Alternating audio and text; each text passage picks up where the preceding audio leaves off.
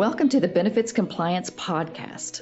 I'm Suzanne Spradley and I am joined with Chase Cannon. We are both attorneys at NFP in the Benefits Compliance and Legal section of NFP. And we are here today to help dive into some of the topics that are being discussed in Washington and unpack them a bit for your benefit. It's compliance. We have a little history thrown in, and we think it's a lot of fun. So today we're going to tackle um, one of the issues in the Republican replacement plans that we're hearing discussed over and over and is very key um, and near and dear to our hearts, as well as it will be for yours. And it's the employee tax exclusion for employer provided benefits. Um, before we get into the to um, all of the nuances of this, Chase, describe what we're talking about when we say employee tax exclusion for employer provided benefits. Yeah, Thanks, Suzanne. That's a great question, right? When we talk about taxes and we talk about exclusions, it's a quick way to end the conversation, right? People lose interest, they start to gray over. It's a boring topic usually. We'll make uh, it fun though. We'll make it fun. And it, it, actually, this one has a pretty big impact on everybody who has a job and gets benefits or, or health services coverage through their employer. Um, so let's start with the basics though. This is sort of tax 101, right? Um, the federal tax code basically says right now, if an employer gives you as an employee anything, you have to include that in your gross income. And so the easiest example is um, your salary. We pay you $25,000 per year. You now have that as gross income. And what does that mean? That means that it's considered compensation. You have to pay taxes on it. And what do we mean when we say taxes? We're talking about federal income tax withholding, and we're talking about employment taxes. And that includes Social Security taxes, which are sometimes um, are, are, also referred to as FICA and FUTA. So um, that's the general tax rule. If I get something from my employer, it's taxed. Now, the Internal Revenue Code um, includes special exceptions to that general rule where the legislature or whoever has decided that we need to not include that amount in your gross income. Um, and we, we describe those as exclusions. So there's, there's policy reasons for these exclusions. They're trying to promote something. Right. You're either trying to promote something or you're, you're trying to protect something, some unfair taxation of an item. And so an easy example is if you, Suzanne, you go on a business trip up to uh, Boston, you buy your airline tickets and your hotel and your food, and then the NFP reimburses you for those amounts. Well, that's something the, empl- the employer NFP has given you. It's money, yet the tax code says, well, we're not going to count that as gross income because that's not really fair. We're just reimbursing you for your costs for that trip, and that trip was on behalf of the employer, and so you didn't get any personal gain from that. And so that's referred to as an exclusion. For benefits, um, the tax code has several sections that allow for these exclusions where an employer pays or reimburses certain health and welfare benefits for its employees. Um, the, the, example and the, what we're going to be talking about today is an employer, they want to sponsor a group health plan for its employees, and they want to pay 100% of the premiums for that coverage. The tax code says, okay, you want to pay that employer. We think that that's a good thing for employees to have, and we want to encourage that. So we're going to provide a tax exclusion for the amounts the employer is paying for the employee's premiums. Uh, easy example, let's just say $100 per month is your premium. NFP wants to pay that for you. That's $1,200 per year.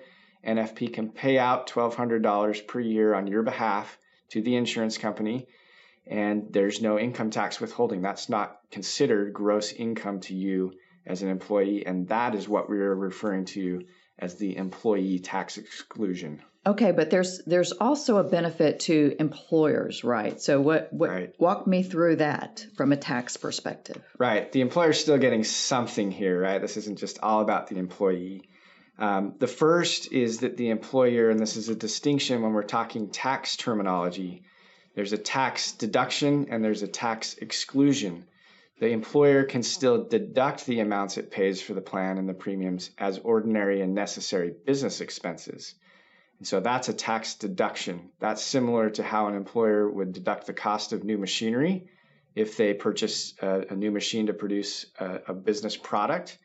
The employer can deduct the cost of providing benefits to its employees. So, same idea. Uh, but it's on the tax world, it's a different uh, different tax benefit. One's a deduction. I'm claiming this against my uh, profits over here, whereas an exclusion is that I'm, I'm never including it in, in someone's gross income. Okay, now let's get to the part that's my favorite, really. I think this is what adds color to things, but let's walk through the history of this exclusion. Tell me the policy reasons why, why, it, why it was put into place and, and walk me through how long it's been there. Right. Yeah. So let's let's talk about that. We're going to go back to World War II here, um, and and an interesting uh, government agency called the National War Labor Board that most of us have not heard of. But basically, um, after World War II or, or, towards the end of World War II, there's this period of large labor shortages, right? And so employers are trying to attract and retain workers. And at the same time, there's a, a, a high wage increase going on. And so the National War Labor Board stepped in, sort of armed with this federal authority, and they put out a ruling in 1943. Um, so, again, towards the end of World War II, there, that employer provided fringe benefits would not be taxable income to employees. And so um, that was later codified into the tax code, which is sort of what we were just talking about. It's there still. In 1954, that was codified. And so um, back and so, then. And so a labor shortage is really kind of what what started this. Right. So the idea of retention of employees, which is something we still deal with today. Right. And that's exactly that's another we were just talking about uh, benefits that the employer gets out of this, right? That's that's one of the biggest ones. It may not be a specific tax benefit, uh, but the ability to attract and retain talent. And that was a big issue back then. And so this this War Labor Board decided this is a good policy reason. Let's allow employers to get a few tax advantages to go along with that so that they can um, a- attract and retain talent. So let's look a little bit more of the historical things that were going on back then. Um, there's a couple of different areas that were really growing um, that, that, sort of impact the uh, increase in employer-based coverage here. But the first one is the war itself significantly increased usage and awareness of medical advancements like drugs and procedures and some most of those increased average life expectancy. So during the war, you see usage of penicillin or a new medical procedure that saves a life. Previously, maybe much of the population was unaware of that drug or that that uh, procedure, and now they have some sort of awareness, so they realize I have a chance here. If I can get that, I can increase my life expectancy. Another factor is annual incomes for individuals and fa- families. That was rose significantly post-war, and so that gave people more discretionary income to spend on medical care. So you can kind of see some ingredients coming into play here when it when we're figuring out how employer-sponsored coverage is going to grow. The third and maybe the biggest one is for insurance companies. Data collection and analysis capabilities really took off, and that gave insurance firms the tools to appropriately weigh risk and set prices for groups of insurance purchasers. They have a lot more information. They can now figure out well what what would it cost if we had this group to be able to insure against medical risks. Um, so when we're looking at well what are those groups, we have now a built-in group through the employer. We have let's say an employer with 100 employees. Well now an insurance company has a set group with 100 employees. Those employees are already going to be showing up to their jobs. And so if we enroll them in health coverage, now we have a set group of 100 that we can set a rate on. It just becomes a very easy way for insurance companies to administer um, health insurance and create these groups of risk. So this is and there's kind of like a natural occurring risk pool balance there because you're going to have workers at various right. ages, and and certainly they're not going to be coming in and out as they would in an individual market. So can you touch on that? Right. So you get rid of sort of the a lot of the problems with adverse selection, right? The employee employees are there, they're going to be enrolling in the plans. You have a wide base of risks, um, which back then tended to skew younger and healthier, so that decreased costs for insurance companies. Um, because it wasn't widespread yet. I think when they originally put in this tax exclusion, it probably didn't have maybe the impact they thought it would. Maybe they didn't see all these ingredients being mixed into the bowl. Um, but we'll we'll see. This became a very successful way to deliver healthcare in our country through this employer based coverage.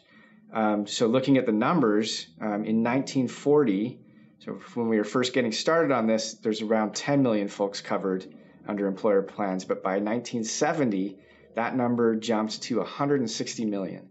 So, really, a massive increases, wow. a massive increase in who's covered under a group health plan through an employer. You don't see those same increases on the individual side um, over that period of time, and, and, we've kind of seen similar trends since 1970. Um, Medicare and Medicaid, obviously, our government programs came in in the mid mid 60s that helped address some of you know the challenges that come with the employer-based system, including high-risk individuals that don't have access to employer coverage. Um, but we've seen since then the cost of health insurance, the growth of this employer system, um, the percent of compensation of the employee tax exclusion has risen. And so we'll get to this in a little bit, talking about the actual cost. When they enacted, when the War Labor Board sort of put this in and it was codified in our tax code, probably a lot less impactful then versus now. Um, but again, but that's they, true. They, that's true. You have, we have almost two thirds of, of the country now covered under uh, employer sponsored coverage. That's a large section of the population that is uh, receiving a benefit from this tax exclusion. Right. So, it, um, and and when you talk about that, it's really the federal government is giving up revenue when when they have a tax exclusion. So, talk to me about that. What's what's the amount of money that the federal government is giving up? Why is that important? Yeah, that's a that's a great point, and it's going to get us to our end result here when we're talking about the how this impacts replacement for the Republicans. Um, but we refer to that in the tax world as a tax expenditure. And basically, this sounds like a great deal for the employer. They get these tax benefits. The employee obviously loves it. We don't have to include this as employees in our gross income. Um, but the federal government, Uncle Sam over here, is saying, hey, wait a minute, this is a huge chunk of money that I'm missing out on. And so, again, that's referred to as a tax expenditure. It's something the federal government is spending, or said another way, they're losing as a result of a tax policy. So you mentioned that earlier. Um, we as a country have decided that that's a good thing, this tax expenditure. Um, so let's put it into our tax code to encourage that behavior. Um, but let's talk about the amount here. It's actually quite astounding. Uh, the exclusion is estimated in 2017 to cost the federal government an estimate uh, 260 billion dollars. Wow! So that's through income and payroll taxes that they're foregoing based on this exclusion. And that makes it the single largest tax expenditure in the tax code. So the biggest piece of pie out there for the federal government that they're missing out on is this employee tax exclusion. So I, I, well, let's get into that a little bit more and bring it to the discussion today as it relates to healthcare reform of why that's important. I know some of the Republic, Republicans believe um, in one sense that it's just an imbalance of fairness because the employees that are covered by employer sponsored coverage are receiving this tax benefit, but other individuals are not. But now bring it more into the, the repeal and the replace programs uh, or proposals. Um, talk to me about that a bit. Right. So, what?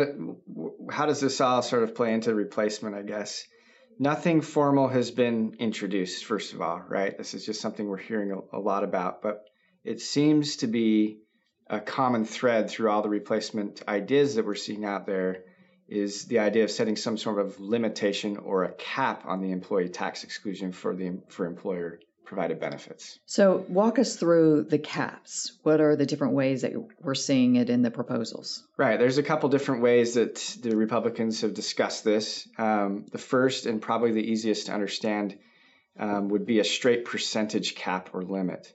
So an example would be the employee could exclude up to 90% of the total amount the employer pays on their behalf.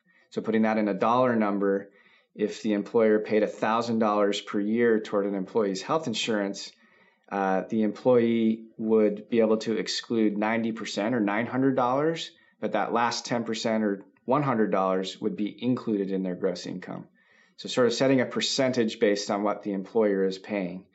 Another way would be a strict dollar limit, such as X dollars amount per year. And we're actually hearing more and more uh, about this structure here. But if the limit was $1,000 per year and the employer was paying out $2,000 per year for premiums, Well, the employee would get the benefit of that tax exclusion for the first thousand, but then the second thousand dollars would be included in their gross income. So so compare that to the Cadillac tax because they're obviously going to repeal the Cadillac tax. They seem similar in many respects, um, especially as you relate it to that a strict dollar cap. You had, you had a cap, a threshold under the Cadillac tax, um, and then now you have another uh, threshold under under this type of system. Right.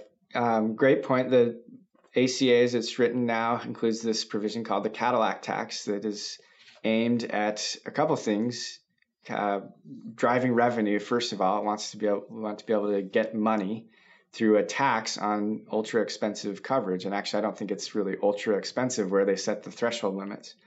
Um, but the one of the primary differences is who the ta- uh, the Cadillac tax would be levied upon, and in, in, as it's written under the ACA, that would be on the carrier. Obviously, you would have this trickle down effect. If the carrier has to pay more money, they're going to increase their premiums, which passes down to the employer and ultimately down to the employee. They're going to be paying more. Uh, but that's one of the main differences for the employee tax exclusion. We're talking about not a new tax. This is uh, just a cap on what the employees can uh, exclude from their gross income. So, and, and in talking about this revenue, uh, why the revenue is important, obviously under the current ACA, there's there are federal subsidies um, that they're having to pay for. That's probably the largest piece of uh, cost, or one of the, the, the, pieces of cost under the ACA.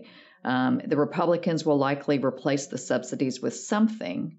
So um, we don't know what that something is, but right. there will still be a need for this revenue source, right? Exactly. Right. And, and so we know we know kind of we have we have a lot of analysis on the Cadillac tax and the impact it would have had on employers talk to me about the impact on the employer-sponsored market of the of the uh, cap on the exclusion.